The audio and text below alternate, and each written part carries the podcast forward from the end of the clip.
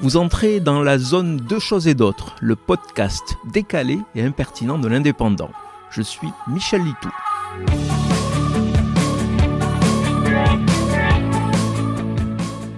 Ne les appelez plus influenceurs, mais créateurs de contenu. J'ai un peu halluciné à l'annonce de l'entrée de Squeezie au musée Grévin.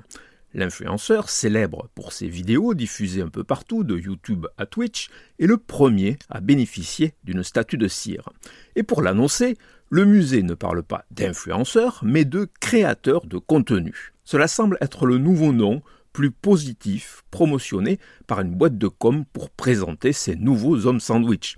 Car ils ont beau créer des contenus, ces derniers sont surtout des vecteurs de publicité pour des marques qui payent grassement. Si au début, de simples échanges de produits suffisaient au bonheur des influenceurs. Désormais, forts de leurs milliers voire millions d'abonnés, ces nouveaux princes du net privilégient le contrat en gros paquet d'euros.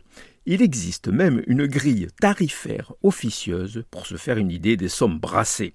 Des tarifs astronomiques dès qu'on dépasse les 100 000 fans vous pouvez gagner plus d'un SMIG avec un simple post sur Instagram.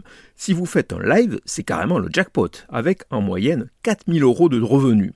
Sur YouTube, vous pourriez faire encore mieux, mais la plateforme privilégie le nombre de vues, ce qui permet à certains, avec peu d'abonnés, de faire sauter la banque grâce à une vidéo virale. Par contre, Facebook est un peu à la ramasse. Quant à Twitter, même avec plus de 3 millions d'abonnés, un message sponsorisé ne vous rapportera au mieux que 10 000 euros. Même pas la monnaie croupissant au fond des poches d'Elon Musk depuis 3 ans. Vous venez d'écouter Deux choses et d'autres. Je suis Michel Litou. Si ce podcast vous a plu, retrouvez ma chronique tous les jours dans l'Indépendant. À demain!